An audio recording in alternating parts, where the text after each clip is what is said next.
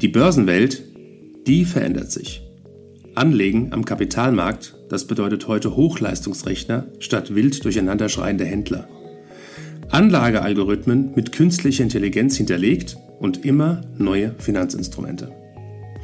Mit dem Plutos Finanz Podcast wollen wir diese und viele weitere Finanzthemen aufgreifen und mehr Licht ins Dunkle bringen. Wir sind seit über 25 Jahren als unabhängiger Vermögensverwalter der vertrauensvolle Partner unserer Mandanten in allen Vermögensfragen und gehen hier ganz individuell auf ihre persönlichen Wünsche und Bedürfnisse ein. Wir freuen uns darauf, Sie als unseren Zuhörer zu haben und lassen Sie uns somit loslegen. Ja, hallo und herzlich willkommen zurück beim Plutos Finanz Podcast. Mein Name ist Marius Becker und ich freue mich heute, zwei besondere Gäste hier an Bord zu haben. Und zwar einmal den Herr Thorsten Fröhlich vom Team Rinkeby und unseren Plutos-Kollegen Herr Thomas Gotter. Ähm, wir starten im nächsten Jahr bei Team Rinkeby mit einem unserer Mitarbeiter und Kollegen, und zwar mit dem Thomas. Und genau deswegen wollen wir heute zusammen mit dem Thorsten darüber sprechen, wie die Vorbereitungen möglicherweise laufen und was es alles zu beachten gibt. Ich würde das, Wort direkt mal an äh, dich, Thomas, weitergeben und dann an dich, Thorsten, äh, zu einer kurzen Vorstellung und äh, was uns möglicherweise erwarten kann. Ja, vielen Dank, Marius. Äh, ja, willkommen auch Thorsten hier bei der Plutos. Wir, äh, wir sitzen hier in den Geschäftsräumen. Äh, ja, ich bin der Thomas Gotter. Ich bin 52 Jahre alt, komme vom Triathlon habe da schon eine ganze Menge Wettkämpfe gemacht. Äh, meine Leidenschaft ist Fahrradfahren. Äh, wir sitzen ja hier wunderschön in Sachsenhausen, direkt am Sachsenhäuser Berg. Und auch hier kann man wunderschön mit dem Fahrrad herfahren. Also wenn ich von daheim komme, fahre ich in den Wald rein und komme hier oben aus dem Wald wieder raus. Und das sind schon mal gute Voraussetzungen, äh, ich glaube, für das, was, was mich da erwartet. Ja, ähm, bei der Plutos bin ich seit 1.7. und ja, jetzt auch in der Geschäftsleitung. Und äh, ich denke, dass, äh, ja, dass man im Leben auch viel zurückgeben muss. Und wenn man dabei noch Spaß haben kann, dann, äh, dann ist, es, äh, ist eine wertvolle Verbindung. Und äh, das Team Rinkeby äh, steht ja dafür, insbesondere denen ja, zu helfen, die sich halt selbst nicht helfen können. Und was da auf die Beine gestellt wird, das ist, ist wirklich beachtlich, aber da werden wir jetzt auch im im Detail wahrscheinlich schon mal ein bisschen drauf zukommen. Da habe ich auch noch ein paar Fragen und finde es auch äh, wahnsinnig bemerkenswert, was ihr da auf die Beine gestellt habt oder auch jedes Jahr wieder auf die Beine stellt. Und ich, äh, ich freue mich und ich bin dankbar, dass ich auch ausgewählt wurde, da mitzumachen, weil das ist ja nicht so ganz selbstverständlich. Äh, so mal schnell mit dem Rennrad nach Paris fahren, das ist ja auch nicht, äh, macht man auch mal so nicht nebenbei. Ja, dann gebe ich mal an den Thorsten. Genau, dann nehme ich den Ball mal auf. Mein Name ist Thorsten Fröhlich, bin 60 Jahre alt, bin jetzt in der achten Saison bei Team Rinkeby, bin ein bisschen dazu gekommen, ja, wie, wie ich würde nicht sagen wie die Jungfrau zum Kinder, aber wie sowas immer ist, äh, Interesse am Radfahren verbunden mit einer guten Sache und dann über die Überredungskünste eines Kollegen in 2016 ähm, das erste Mal mit dem, mit dem dänischen Team von Dänemark nach, nach Paris gefahren. Und ja, das hat mich so fasziniert, dass ich das in 2017 nochmal gemacht habe, auch nochmal aus Dänemark. Und dann haben wir in 2018 entschieden, ja, Dänemark ist schön, aber eigentlich ist es doch auch schöner, wenn man mit deutschen Kollegen oder deutschen Teammitgliedern nach Paris fährt. Ja, und seit 2018 bin ich jetzt in Niederolm der Team-Captain und parallel auch seit einigen Jahren im Vorstand der Team Rinkeby Foundation in Dänemark tätig. Ja, und wir versuchen, Team Rinkeby in Deutschland weiter bekannt zu machen, weiter aufzubauen und deshalb auch nochmal ein ganz herzliches Dankeschön an Sie, weil dass wir heute die Gelegenheit haben, in Ihrem Podcast über Team Rinkeby zu sprechen. Sehr, sehr gerne. Wenn du sagst Team Captain, ähm, du fährst also noch jedes Jahr mit oder bist mehr in der leitenden Funktion von der Organisation? Eigentlich fahre mit. Also ich bin seit acht Jahren auf dem Rad dabei. Ähm, davon sechsmal nach Paris. Über die Corona-Zeit konnten wir leider zwei Jahre nicht nach Paris fahren, waren dann hier in Deutschland unterwegs. Aber ich bin noch regelmäßig auf dem Rad dabei, auch wenn man zugeben muss, mit jedem Jahr fällt es ein bisschen schwerer. Die Beine werden schwerer und die Vorbereitung wird umso wichtiger. Aber darüber sprechen wir heute auch so ein bisschen, was man machen muss, um bei Team Rinkeby dabei zu sein. Und noch klappt's. Ähm, muss man auch sagen, grundsätzlich Team Rinkeby gibt es keine Altersbeschränkungen. Also ich, wir sind so von 18 bis, ich glaube, der älteste Team Rinkeby-Teilnehmer jemals war, glaube ich, 78 Jahre alt. Also es ist eine sehr, sehr breite Range von Anfängern bis wirklich, ja, viel vielleicht dem, dem Thomas so Halbprofis als Triathlet. Ja, also ich habe meine aktive Zeit ist schon so ein paar Jahre vorbei. Ähm, wobei ich finde es sehr bemerkenswert und auch äh, sehr verantwortungsvoll, äh, wie ihr äh, dann die Leute auch daran führt. Also ihr wisst ja, wenn, weiß nicht, wie viele Leute jetzt mitfahren, 40, 50 äh, dieses Jahr ab, ab Niederolm. Ähm, genau. Du weißt ja auch nicht, wer da so kommt. Also, ja, sind, genau. und, also wir äh, sind so 50 Fahrer in unserem Team. Also jedes Team, wir haben insgesamt 65 Teams in neun Ländern von Team Rinkeby. Jedes Team besteht so aus 50 Fahrern ungefähr. Von diesen 50 Fahrern, und das ist auch so eine, ein Thema, was wir uns bei der Teamzusammenstellung sehr genau angucken. Das heißt, welche Leute haben Erfahrung auf dem Rennrad, was sind Anfänger, dass man wirklich ein, ein Verhältnis hat, nicht nur mit Anfängern zu fahren, aber auch den Anfängern die Möglichkeit zu geben, mit erfahrenen Teammitgliedern wirklich diese Herausforderung, noch nie auf dem Rennrad gesessen zu haben und dann innerhalb von neun Monaten so weit zu sein, 1000 Kilometer auf dem Rennrad abreißen zu können in einer Woche, dass man die dann auch schafft. Und das ist so ein bisschen auch, da sehe ich auch meine Aufgabe, das Team wirklich in diese, ja, in diese, äh, diese, diese Voraussetzungen zu geben. Ja, die 1000 Kilometer, äh, das, das ist ja ein Aspekt. Ein anderer Aspekt ist ja, das mit 40 Leuten zu machen. Und äh, da ist es ja insbesondere, dass ihr auch diese, äh, diese Team-Sessions anbietet, gemeinsame Ausfahrten. Und das ist unheimlich wichtig, weil es, ich kann mich stundenlang aufs Fahrrad setzen, aber wenn ich mit 40 Leuten zusammenfahre, dann gelten da ganz andere Regeln. Und da muss ich auf ganz andere Sachen aufpassen, äh, wie wenn ich jetzt allein hier durch den Odenwald fahre, in meinem Fall. Und äh, das, äh, da habe ich das so verstanden und äh, ich freue mich dann auch auf die gemeinsame Ausfahrt, dass man das zusammen macht, dass man zusammen übt. Äh, gerade wie, wie, wechselt man, äh, wann, wann, macht man welche Anzeichen, äh, kein falscher ja. Ehrgeiz. Also das muss sich ja auch erstmal entwickeln und so ein Team muss sich ja finden und äh, das ist wirklich sehr gut, wenn man das vorher macht und nicht erst dann alle mit mega Adrenalin am ersten Tag am Start steht und jeder haut am ersten Tag alles raus, was geht. Ich meine, das haben wir ja alles schon gemacht. Äh, und das kommt zu Unfällen und spätestens am dritten Tag ist dann nur noch die Hälfte dabei. Und ich glaube, das äh, ist schon ein sehr, wahrscheinlich auch der Erfahrung geschuldet, dass ihr da sehr verantwortungsvoll und, und planerisch und äh, die Leute auch daran führt. Genau. Ja, für uns ist das, für uns das Ganze ja eine Reise und kein Rennen. Das heißt, es geht nicht darum, wer als erster oben auf dem Berg zusammen ist, sondern unser, unser oberstes Ziel ist, dass wir alle gesund in Paris ankommen dass wir alle sicher in Paris ankommen. Also Sicherheit hat einen ganz hohen Stellenwert. Deshalb auch, wie gesagt, diese gemeinsamen Teamtrainings. Da geht es in erster Linie nicht dazu, die körperliche Fitness zu erlangen. Das muss jeder auch so ein bisschen selbstverantwortlich machen, sondern da geht es ganz genau, genau darum, was du eben auch ausgeführt hast, nämlich diese Automatismen. Wenn man in einer Gruppe fährt mit sehr geringem Abstand, dann muss man sich einfach auf seinen Vordermann verlassen können. Das heißt, man man ist einfach darauf angewiesen, dass man weiß, dass die Gruppe als Team funktioniert und nicht nur, dass jeder Einzelne bestmöglich funktioniert. Und das ist so ein bisschen das, was, was auch sehr, sehr schön in so einem Projekt zu sehen ist, wenn man neun Monate mit einem Team zusammen ist und man sieht, wie sich das Team, das ja doch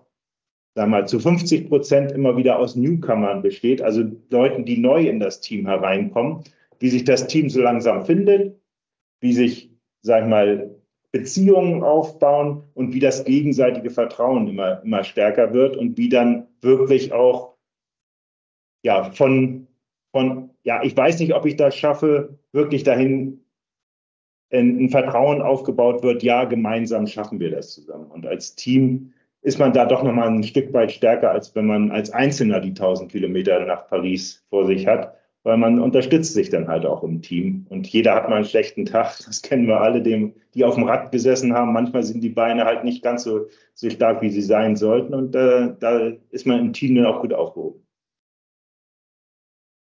Ich finde, der Radsport äh, ist da aber auch, äh, also aus meiner Erfahrung, recht, recht vorbildlich. Also ich war schon öfters auf Mallorca oder so, da bin ich alleine losgefahren und äh, bin dann in eine Gruppe gefahren, man hat gemerkt, naja, man passt, passt zusammen und dann fährt man den ganzen Tag zusammen, passt aufeinander auf äh, und äh, das, das funktioniert dann und äh, dann trennt man sich auch wieder und vielleicht sieht man sich auch nie wieder. Ähm, aber jeder ist willkommen und jeder muss natürlich auch ein bisschen was arbeiten. Aber jeder versucht dann halt auch, äh, gut, das bringt auch die Erfahrung, äh, sich selbst einzuschätzen und ja, kein falscher Ehrgeiz, sondern sagen, du, du genießt die Zeit miteinander und, und, jeder weiß, was er kann und ist froh, dass er den anderen hat. Und das also beim Rad, Radsport, das, äh, das, das, schätze ich auch so, dass man halt äh, oftmals alleine losfährt und mit einer Gruppe ankommt oder mit jemandem mal 100 Kilometer fährt und dann nicht mehr. Und dass, dass man da auch schnell miteinander äh, warm ist, weil man die Grundparameter sind irgendwie dieselben, die, die man da hat. Ja. Man braucht nicht lange, um, um sich aneinander zu gewöhnen. Genau. Und das ist auch, das ist auch das, was ich am Radsport schätze. Das ist jetzt keine, kein elitärer Zirkel, wo man im Prinzip nur mit, sag ich mal, untergleichen fährt. Also ich sag mal, nicht nur eine Altersgruppe von 20 bis 40, sondern wirklich auch eine Altersgruppe, die von 20 bis, bis 70 geht und die dann leistungsmäßig natürlich unterschiedlich sind, aber die sich immer noch auf einen gemeinsamen Nenner treffen können und wo auch die Leute, die, sag mal, starke Radfahrer sind, ihre Aufgaben finden. Nämlich die fahren dann vielleicht mal ein bisschen länger im Wind vorne als, als andere, die körperlich vielleicht nicht ganz so nicht ganz so fit sind, etwas älter vielleicht schon sind, die dann sich auch mal gerne, so wie ich, mal in die zweite Reihe zurückfallen lassen und mal ein bisschen Windschlatten schlürfen, sozusagen. Wie schafft ihr das denn, wenn äh, ihr jetzt die Anmeldungen habt von den zum Beispiel 50 Personen, die mitfahren? Und da sind ja unterschiedliche Niveaus dabei. Jetzt nicht aufs Alter, sondern von genau dem, was ihr gerade besprochen habt. Ähm, der eine kann in der Gruppe fahren, der andere vielleicht nicht. Wie schafft ihr das in den gemeinsamen Vorbereitungen, ich sage mal, individueller auf die Fähigkeiten einzugehen der Leute? Oder zu sehen, okay, da muss ich daran arbeiten und bei den Personen vielleicht an einer anderen Geschichte? Also da, da bin natürlich nicht nur ich ich in der Verantwortung, sondern wir haben ein Führungsteam von ungefähr zehn sehr erfahrenen Fahrern. Die sind über die Gruppe im Prinzip verteilt und schauen sehr genau, wie ist der Leistungsstand jedes Einzelnen, wo gibt es Probleme. Also machen wir mal ganz einfache, ganz einfache Beispiele. Ähm, es gibt Leute, die haben noch nie auf dem Rennrad gesessen und die haben am Anfang erstmal Probleme auszuklicken und einzuklicken. Dann übt man mit denen erstmal solch, solche Basics. Oder es gibt durchaus Leute, die haben immer wieder Probleme, während des Fahrens zu trinken. Das heißt, Trinken ist ein ganz, ganz wichtiges Thema beim Radfahren und das muss ein Automatismus werden. Das muss man einfach üben, dass man im Prinzip während des Fahrens, wenn man 30, 35 Stundenkilometer fährt, muss man in der Lage sein, sicher an die, an die Flasche zu greifen, daraus zu trinken und die Flasche auch wieder sicher zurückzuführen in, die, in den Flaschenhalter. Und das sind solche Sachen, auf die wir natürlich auch sehr stark achten. Wir achten darauf, dass Leute verstehen, wie wichtig es ist, Handzeichen zu geben, weil die Kommunikation auf dem Rennrad ist oftmals eine nonverbale, weil es ist laut, der Wind rauscht. Das heißt, es gibt eine, eine, eine, Reihe von Handzeichen, die es einfach ermöglichen, zu sehen, hier ist eine Gefahr, wie verhält sich die Gruppe, biegt die Gruppe ab, stoppt die Gruppe. Und darauf achten wir natürlich auch sehr, dass, dass, das, sich, dass das die Gruppe verinnerlicht und das Team verinnerlicht, wie wichtig es ist, diese Handzeichen zu geben. Und da geben wir dann natürlich auch während des Trainings mal den einen oder anderen Ratschlag beziehungsweise den einen oder anderen Hinweis an Teammitglieder, die vielleicht da noch ein bisschen mehr Erfahrung oder Routine brauchen. Ja, da kann ich gar nicht viel äh, hinzufügen, außer ja, in der Regel sind die Neuankömmlinge, die sind auch dann, dann wissbegierig und dann schnappt sich ein Erfahrener, jemand Neuankömmlich und fährt nebeneinander und, und erklärt dann auch alles.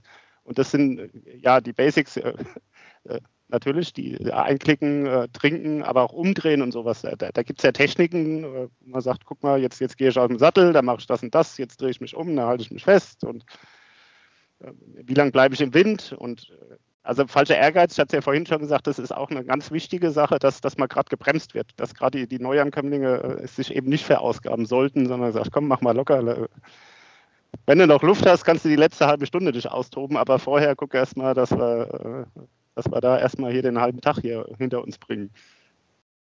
Aber das, das spielt sich ein, weil ich glaube aber auch, dass äh, insbesondere so ein Team dann auch äh, mit, den, mit der entsprechenden Einstellung an sowas rangeht und nicht der Schnellste äh, zählt, sondern dass, dass man das zusammen halt, äh, dass man das zusammen wuppt und jeder dabei äh, Spaß hat und auf den anderen aufpasst. Also das ist, aber in so einer Gruppe ist es eigentlich selbstverständlich. Ja. Hatten wir bisher auch noch nie Probleme, muss ich ganz ehrlich sagen. Und wie gesagt, der Spaß ist ein ganz, ganz wichtiger Faktor. Ich meine, Radfahren, wir, für uns alle ist Radfahren irgendwo was Tolles, aber es muss natürlich auch im, im Team so ein Spaß, der Spaß bleiben. Das heißt auch das Gesellige, die, die Gemeinschaft muss irgendwo, darf nicht zu kurz kommen, sondern es ist jetzt kein, kein sportliches, keine sportliche Höchstleistung. Es ist schon eine anspruchsvolle Geschichte, wenn man sechs Tage auf dem Rennrad unterwegs ist. Und äh, da merkt man auch am Ende ziemlich sein, seine Knochen. Aber es muss immer noch auch ein bisschen Zeit bleiben, um, um abends mal zusammenzustehen und das eine oder andere nochmal Revue passieren zu lassen oder einfach nur ja, den, den Tag zu genießen nochmal. Aber Thorsten, jetzt habe ich auch mal eine Frage, was, was ich sehr bemerkenswert finde und äh, ich kann mir das gar nicht vorstellen. Wie, wie, schafft ihr es, für so viel oder so ein großes Team nach Paris zu bringen und da ordentliche Strecken aus, äh, auszusuchen? Also ich weiß nicht, wie viele Jahre ich gebraucht habe, um im Odenwald genau die Strecken zu finden, wo ich sage, da macht es Spaß zu fahren oder, oder auf Mallorca oder wo auch immer, weil es gibt ja äh, so viele Wege zum Ziel, aber äh, davon sind 80 äh, Prozent eine Katastrophe und die will man nicht fahren. Und genau äh, das gilt es ja, diese 20 Prozent zu finden, äh, wo es auch, auch Spaß macht und man sich nicht in Gefahr begibt. Weil Rennradfahren ist ja auch äh, recht gefährlich, gerade auch in so einer Gruppe. Ähm, wie findest du da die Wege? Man, man muss natürlich sagen, dass verglichen mit einem Zustand vor, von vor zehn Jahren uns da die Technik natürlich extrem hilft. Also Tools wie Komoot oder Google Maps helfen schon mal so für eine erste Vorauswahl der, der Strecken. Aber letztendlich hilft nur eins. Sich vor Ort, das, sich vor Ort die Gegebenheiten angucken. Das heißt, wir haben ein Team von drei bis vier Leuten, die regelmäßig, die mit der Route vertraut sind. Das heißt, die planen jetzt schon die Route für nächsten Sommer, machen das erstmal, sage ich mal, auf Papier beziehungsweise mit Komoot und fahren dann im nächsten Jahr die Strecke größtenteils ab. Also einige Strecken sind natürlich bekannt, was jetzt so hier im, im, Umkreis sind. Wir haben auch mal, wir haben auch den Vorteil, dass wir einen Fahrer haben, der kommt aus dem Bereich Karlsruhe, Freiburg. Die kennen sich dann lokal natürlich aus, aber alles das, was in Frankreich zum Beispiel ist, ist von uns noch keiner vorher gefahren. Das heißt, was guckt man sich wirklich vorher an und sagt, okay, geht das oder geht das nicht? Mhm. Nichtsdestotrotz gibt es natürlich immer wieder Überraschungen. Also so eine Tour ist dann natürlich auch immer mit Überraschungen verbunden und das hängt, und da muss man dann halt eben, und das ist auch so ein bisschen dann meine Aufgabe als Captain, reagieren, wenn man vielleicht mal vor einer Baustelle steht, die vielleicht auch einen Monat vorher noch nicht da gewesen ist. Und man muss dann eben flexibel bleiben und sich entsprechend darauf äh, einstellen. Aber das ist, das ist dann eben auch der, ja, das Spannende an, an so einer Tour. Es passieren immer wieder unvorhergesehene Dinge. Ja, wow. Ja, ich kann es mir auch fürs Wetter vorstellen, wenn man jetzt an dem einen Tag vielleicht fährt und das Wetter nicht gerade strahlender Sonnenschein ist, äh, aber man trotzdem fährt. Ich kann mir denken, dass da auch äh, die ein oder andere schnelle, flexible Planänderung stattfinden kann. Das, das gilt sowohl als auch. Also im letzten Jahr hatten wir an den ersten zwei Tagen extrem heißes Wetter mit Temperaturen 40 Grad plus. Und dann muss man natürlich schon gucken, wie kriegt man das Team auch wieder sicher ins Hotel. Äh, das heißt, dort auch Tempo reduzieren, die Pausen, vielleicht mal etwas, etwas mehr Pausen machen, kürzere Pausen machen, dafür sorgen, dass immer regelmäßig getrunken wird. Das ist natürlich A und O. Da gucken wir dann auch gerade bei den Leuten, die vielleicht nicht so erfahren sind. Äh, wenn man anfängt, Durst zu kriegen, ist vorbei. Ich meine, das ist, das hat jeder schon mal erlebt, der auf dem Rad gesessen hat. Und genauso kann es andersrum sein. Wenn es regnet, wenn es gewittert, muss man gucken, ist es noch möglich zu fahren? Müssen wir jetzt mal kurzfristig uns unterstellen? Wie gesagt, Sicherheit immer Safety first.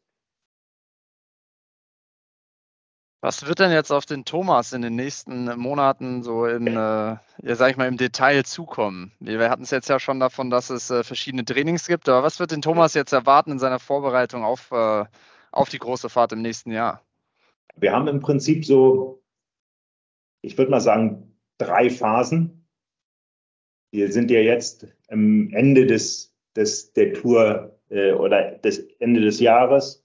Ähm, jetzt ist im Moment, haben wir zwei Schwerpunkte. Das eine, der eine Schwerpunkt ist wirklich noch Sponsoren zu finden, weil wir natürlich, wir, das ganze Projekt ist ja nicht dazu ausgelegt, jetzt nach Paris zu fahren, sondern das Projekt ist ja ausgelegt dazu, schwerkranken Kindern zu helfen. Und das ist jetzt einmal so die Hochphase, wo wir Unternehmenssponsoren, aber auch Privatpersonen ansprechen, uns zu unterstützen, den schwerkranken Kindern zu helfen.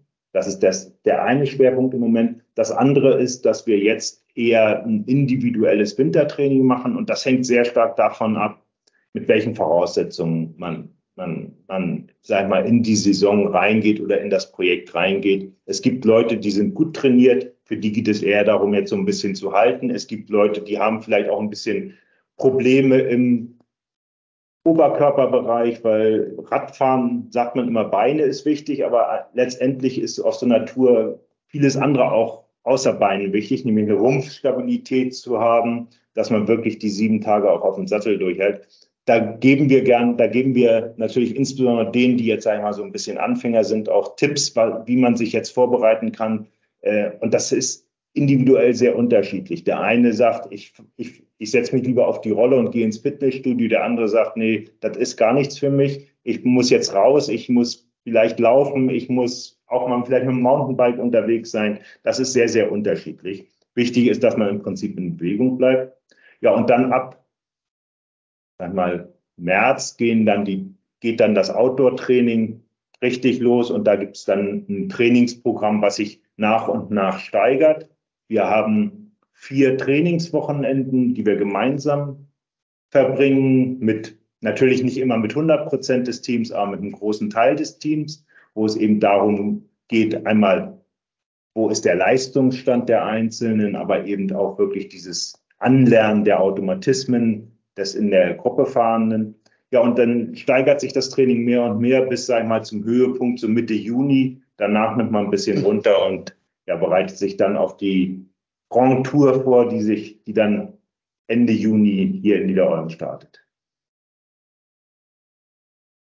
Ja, ganz viel machen natürlich, um das zu ergänzen, auch der Thorsten und Team, äh, so in der Vorbereitung, äh, was äh, ja gesellschaftliche Aktivitäten angeht. Äh, das fängt an mit einer kleinen Weihnachtsfeier, wo wir auch schon eingeladen sind. Dann das äh, Radfitting, also die Radgröße, da kann man vorbeikommen, kann das äh, Fahrrad äh, anprobieren oder äh, zum einen, welches ist die richtige Rahmengröße, die ich bestellen muss und wie, wie mache ich den Sattel, wie mache ich den Lenker und so weiter.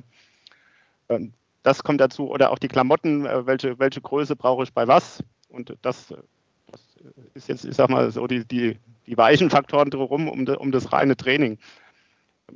Also beim Training finde ich es äh, vielleicht noch wichtig äh, zu sagen, es bringt nichts, wenn man die letzten zwei Monate sich das äh, drauf schafft, sondern dass man jetzt schon anfängt und, und gute, mit einer guten Grundlage aus dem Winter herauskommt.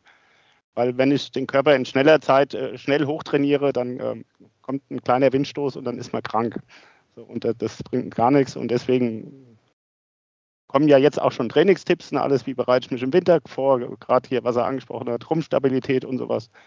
Das, äh, oder was gibt es für Ausgleichssportarten? Ähm, ja, wie kann ich so über den Winter kommen, dass ich nicht bei Null starte, sondern dann auch ja, heiß bin, dann, dann auch äh, rauszugehen und dann auch längere Einheiten zu machen. Also ich sollte nicht draußen anfangen, wirklich mit dem Training zu beginnen, sondern schon mal zwei Stunden irgendwie schon am Stück Sport machen können, bevor ich dann das erste Mal auf dem Rennrad sitze. Also so komme ich immer aus dem Winter äh, und ja, ja. Für, für, für, die Vorbereitung. Ja, und dann geht es natürlich Schritt, Schritt für Schritt. Ich meine, man, man muss auch gucken, wo kommen die Leute her. Für einige ist es eine Herausforderung, schon mal sich vorzustellen, 50 Kilometer auf dem Rennrad zu sitzen. Und die merken aber sehr schnell, dass sie auch, und das ist das Schöne am Rennradsport auch, dass man sehr schnell, wenn man am Ball bleibt, Erfolge erzielt, dass man sieht, okay, die ersten, das erste Mal 50 Kilometer war hart, aber dann mache ich 75, dann mache ich 100, dann fahre ich in der Gruppe vielleicht mal 120 und dann schaffe ich in der Gruppe 150 und dann sind die super, natürlich super, super stolz und auch äh, super, super happy. Also die Motivation kommt dann natürlich auch, wie bei vielen anderen Sachen, mit den, mit den Erfolgen, die man erzielt. Und es ist ja oft so, man muss mal so ein, was man vielleicht als Grenze im Kopf hat, wie eine Kilometerzahl jetzt in dem Beispiel, wenn man die einmal überwunden hat, merkt man ja auch, hey, ich, ich, kann, ich, ich kann ja doch mehr. Ja. Und dann will man natürlich immer sich, sich steigern. Ja, aber immer gestählt aus dem Winter kommen ist eine, ist eine gute Idee, um im Sommer fit zu sein. Ja, und die Trainingspläne sind ja auch insbesondere wichtig, um, äh, um auch Tempo rauszunehmen. Also es, es, zählt nicht unbedingt, wer, wer der Schnellste ist, sondern dass ich auch lange Grundlageneinheiten mache und die, die sind ja dann, also ich kenne jetzt nicht den Trainingsplan, wie er ist, aber ja. äh, es ist wichtig, lieber mal äh, vier Stunden äh, draußen ganz locker zu fahren, äh, anstatt jetzt einen 30er Schnitt irgendwie in, in zwei Stunden auf die, auf die, auf die Piste zu, zu knallen. Das ist natürlich auch so ein bisschen das Herausfordernde beim Radsport. Man muss wirklich auch Zeit einplanen und das ist auch etwas, was wir allen Teilnehmern vorher klar sagen. Wenn ihr euch dafür entscheidet, mit uns mitzukommen, plant genug Trainingszeiten ein, plant genug äh, Zeiten ein, die ihr wirklich dafür nutzen könnt, zu trainieren, weil je mehr oder je besser ihr trainiert, desto mehr Spaß habt ihr auf der Tour nach Paris und desto besser sicherer kommen wir alle gemeinsam nach Paris. Mhm. Ja, mein Geheimrezept ist, das in den Alltag zu äh, integrieren. Also die Frage stelle ich mir eher, muss ich wirklich mit dem Auto fahren oder äh, wie kann ich mit dem Fahrrad hinkommen? Und das be betrifft den Arbeitsweg, das betrifft den Weg zu den Schwiegereltern, das sind 50 Kilometer, zu meiner, zu meiner Mutter sind 120 und das sind, das sind so Touren, da ist man halt ein bisschen länger unterwegs, aber das sind genau die Kilometer, das sind ja, das ist geschenkte Zeit. Das ist äh, wertvolle Zeit, äh, die man auf dem Fahrrad verbringt und die genau äh, auf ein sowas vorbereiten. Und im Alltag drin sind, man, ist es, ist es Routine geworden, dass man so Sachen dann auch macht. Das stimmt, das geht mir auch so. Also ist sicherlich, ist sicherlich für jeden, der es irgendwo einrichten kann, ein echt super, eine echt super Sache, wenn man mit dem Fahrrad einfach äh, zur Arbeit kommt, wenn man Sachen, die man vielleicht sonst mit dem Auto macht, mit dem Fahrrad macht und hilft natürlich dann auch noch der, der Umwelt. Das ist auch nochmal ein, ein schöner Zusatznutzen. Und im Winter mit gescheiten Klamotten, also zwei Stunden geht immer. Das ist so. Äh, da, ja, kann es regnen, da kann es kalt sein. Gut, äh, Eis wäre jetzt nicht so gut, aber alles andere kann man irgendwie äh, zwei Stunden geht. Und das mehr brauchst du im Winter auch nicht machen. Ja. Also Wobei, Stunden. da muss man schon gucken, ein Anfänger würde ich jetzt nicht unbedingt raten, im Winter anzufangen, mit dem, mit dem Rad zu fahren. Da muss man schon so ein bisschen das Rad auch beherrschen, weil es ist im Winter halt schon gefährlich, selbst, selbst wenn kein Eis ist, hm. Laub und so weiter. Es ist auf den schmalen Rennradreifen nicht ganz so, nicht ganz so einfach, zumindest für einen Anfänger zu beherrschen. Wobei ich jetzt nicht unbedingt das Rennrad äh, gemeint habe. Also da bin ich okay. bei dir. Im Winter ja, ist das Rennrad eher in der Garage oder im, im Keller als, äh, als draußen ja. dann aber mit einem Mountainbike oder mit einem Trekkingrad oder mit, ja. mit, mit, jedem, mit jedem Rad, was einmal ein bisschen Profil hat, kann man sehr gut auch im Winter fahren. Das spezifische Rennradtraining ist wichtig, äh, aber dann auch aber erst äh, im Winter äh, ist es völlig egal, mit was man da unterwegs ist. Hauptsache es ist kein, kein Motor drin. Hast du noch so ein paar Tipps, äh, was die Sponsorensuche äh, angeht? Ja, also, natürlich. Wie, wie, ja, wie geht man sowas an? Spreche ich Privatpersonen an? Spreche ich Firmen an? Äh, was ja. erzähle ich denen? Ich habe mich natürlich auf der Webseite mal ein bisschen angeschaut und da, da gibt es so Formulare, da kann man die Sachen eintragen, aber ich habe noch nicht so richtig den, den, ja. da, da, da, den Drive gefunden, da, die, äh, ja, da ins Rollen zu kommen. Natürlich. Also es gibt, gibt unterschiedliche Anlässe, wo wir unterschiedliche äh, Zielgruppen ansprechen. In der Regel sind wir jetzt im Moment eher da, dabei, die Trikotsponsoren äh, anzusprechen oder potenzielle Trikotsponsoren. Wie geht man da vor? Man screent so ein bisschen durch. Wen kennt man dann eigentlich in, in anderen Unternehmen in einer verantwortungsvollen Position?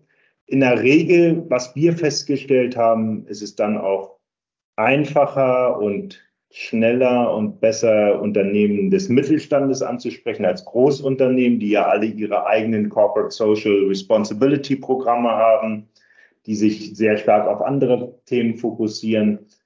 Persönliche Ansprache ist aus unserer Sicht das, was am meisten zum Ziel führt, ne, also zu sagen, was investiere ich denn persönlich an Geld, an Zeit, an Engagement, um schwerkranken Kindern zu helfen und willst du mich nicht unterstützen? Also wirklich das auf eine persönliche Ebene zu bringen, weil wir machen viel.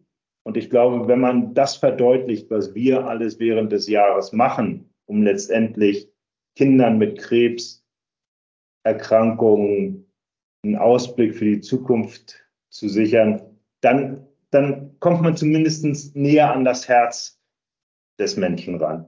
Und das ist ganz wichtig, das, das, das muss ein Herzensprojekt sein. Das ist ja nichts, wir, wir werden keine Sponsoren finden, die sich von uns jetzt eine, eine Umsatzsteigerung oder eine große PR erwarten, sondern es muss ein Herzensprojekt für alle sein. Für uns, aber auch für unsere Partner, die Sponsoren. Für Privatpersonen haben wir im Prinzip zwei ganz große Anlässe. Das einmal ist Weihnachten, das heißt, wir machen so eine Adventskalender Aktion. Das heißt, wir haben einen virtuellen Adventskalender, wo wir viel über uns erzählen, wo wir viel über das Projekt erzählen, wo wir Gewinnspiele haben. Und damit sprechen wir viele Leute an, die einfach über diesen Adventskalender Verbindung mit uns aufnehmen können und dann letztendlich auch spenden. Gerade zur Weihnachtszeit natürlich äh, ist die Spendenbereitschaft meistens besonders hoch. Und dann ganz wichtig für uns, wir haben eine Aktion vor, vor dem Beginn der Tour, dass jeder von uns im Prinzip versucht, seine 1000 Kilometer an den Mann zu bringen, nämlich zu verkaufen. Zu verkaufen in dem Sinn, dass man sich Spender sucht, die für 50 Kilometer 10 Euro an die Deutsche Kinderkrebsstiftung spenden. Und damit ist im letzten Jahr deutschlandweit, glaube ich, sind damit 120.000 Euro zusammengekommen. Alleine mit dieser, mit dieser Spendenaktion, wo jeder seinen Umkreis, seinen Bekanntenkreis ansprechen kann und sagen kann, hier, pass mal auf, ich fahre 1000 Kilometer nach, nach Frankreich, nach Paris, kauf mir 50 Kilometer ab, 10 Euro, 10 Euro tun keinen weh und es sind eine große Hilfe für schwerkranke Kinder. Und das sind so die beiden, beiden großen Themenschwerpunkte, die wir versuchen abzuhandeln. Einmal hinsichtlich Sponsoren im Unternehmen und einmal hinsichtlich Privatpersonen. Okay. Ja, danke, guter Hinweis. Sehr, sehr spannend. Den, ja, ich habe mal bei den Unternehmen angefangen, aber äh, gerade diese, diese 1000 Kilometer zu verkaufen, das war jetzt nochmal ein. Äh, also da wird's dann, genau, da gibt es dann ein richtiges Portal, das machen wir gemeinsam mit der Deutschen Kinderkrebsstiftung, wo auch wirklich ein Spendenportal dahinter ist, wo, wo jeder sehen kann, wie viel hat er dann jetzt schon wirklich zu der Aktion beigetragen. Und das ist ein, ist dann auch so ein, so ein kleiner sportlicher Wettkampf. Nicht jetzt möglichst viel Geld zu sammeln, aber möglichst viele Leute zu finden, die für einen spenden. Da kommt es also jetzt nicht darauf an, möglichst große Spenden zu generieren, sondern möglichst viele Leute zu finden, die für einen spenden. Und das gibt, also das ist schon live, das Portal? Kannst du das schon nutzen? Portal in der Regel immer kurz vor, vor Beginn der Tour, so ab Mai, weil dann die, weil dann die Tour sehr nah vor, vorhin okay. steht. Moment, das heißt, da, ja. genau. da, da würde ich dann auch die Privatpersonen äh, ansprechen äh, in ja, dem Zeitraum. Richtig. Genau. Ah, okay. Cash for Kilometer. Cash for Kilometer, genau, das ist das, das ist ja. das Stichwort. Super, Marius. Ja, ich kenne das schon vom 24-Stunden-Lauf. Da sind wir äh, hunderte von Runden gerannt. Äh, auch immer in der Regel so 1000 Runden in 24 Stunden. Genau. Und jeder, jede Runde gab es dann, konnte man dann spenden. Oder für jede Runde zwischen 11 und 12 Uhr gab es nochmal 2 Euro oder was auch immer. Und dann hat man es natürlich ganz besonders angestrengt, äh, möglichst viele Runden zu laufen. Echt so. Thorsten, ich muss wirklich sagen, großen Respekt vor dem, was ihr da auf die Beine stellt. Äh, großen Respekt in die Vorbereitung, die ihr reinsteckt. Ich konnte heute echt einiges mitnehmen, auch persönlich für mich zum Radsport, was ich selbst noch nicht wusste und auch äh, wie sinnvoll es ist, genug Zeit in der Vorbereitung zu stecken. Und das alles mit so einem Ziel dahinter, äh, Kindern zu helfen, wirklich Hut ab. Ähm, größter Respekt und auch Respekt an dich, Thomas, dass du äh, das aufgemacht hast, nächstes Jahr mitzufahren und mit zu unterstützen. Ich sage schon mal vorab ein großes Dankeschön äh, an beide von euch für euren Einsatz und äh, auch danke für eure Zeit heute hier bei uns im Podcast zu erscheinen. Ich bin sehr gespannt auf die, äh, auf eure weitere Zusammenfahrt, die bald kommen wird, auf eure Trainings und hoffe, dass wir uns in der Runde hier auch nochmal sehen können. Und Thorsten, auch an dich vielen, vielen Dank, dass du heute die Zeit genommen hast, hier bei uns äh, zu Gast zu sein. Ja, vielen Dank für die Einladung. Hat mir sehr viel Spaß gemacht und noch mehr freue ich mich darauf, dann mit dem Thomas endlich gemeinsam mal auf dem Rad zu sitzen nächstes Jahr und das schöne Rheinhessen erstmal kennenzulernen. Ja, das kann ich nur zurückgeben. Das ist äh, Niederolm ist auf meiner Route in, zu meiner Mutter in den Hunsrück und ich fahre immer sehr gerne durch und äh, demnächst auch in größerer äh, Gesellschaft. Ja. Sehr schön. alles Gute. Thorsten, dir sage ich auch nochmal viel Erfolg äh, bei der Sponsorensuche. Ich drücke alle Daumen und äh, auf, ein, auf ein erfolgreiches Projekt. Vielen Dank euch. Hätte recht, heißt es bei Radfahrern. Ciao. Ciao. Macht's gut. Tschüss. Danke für Ihre Zeit und Anhören unseres Plutos Finanzpodcasts. Ein Podcast, der Ihnen sowohl allgemeine Informationen zum aktuellen Marktumfeld sowie auch Wissen zu speziellen Themen wie Rohstoffe, Fonds oder auch Aktien einfach und effizient vermitteln soll. Wenn Ihnen der Podcast gefallen hat, dann hinterlassen Sie gerne eine Bewertung auf Apple Podcasts und folgen Sie dem Podcast auf Spotify. Teilen Sie ihn auch gerne auf Facebook, Twitter und LinkedIn und besuchen Sie uns auf plutos.de. Viel Spaß weiterhin und bis zum nächsten Mal, Ihr Plutos-Team.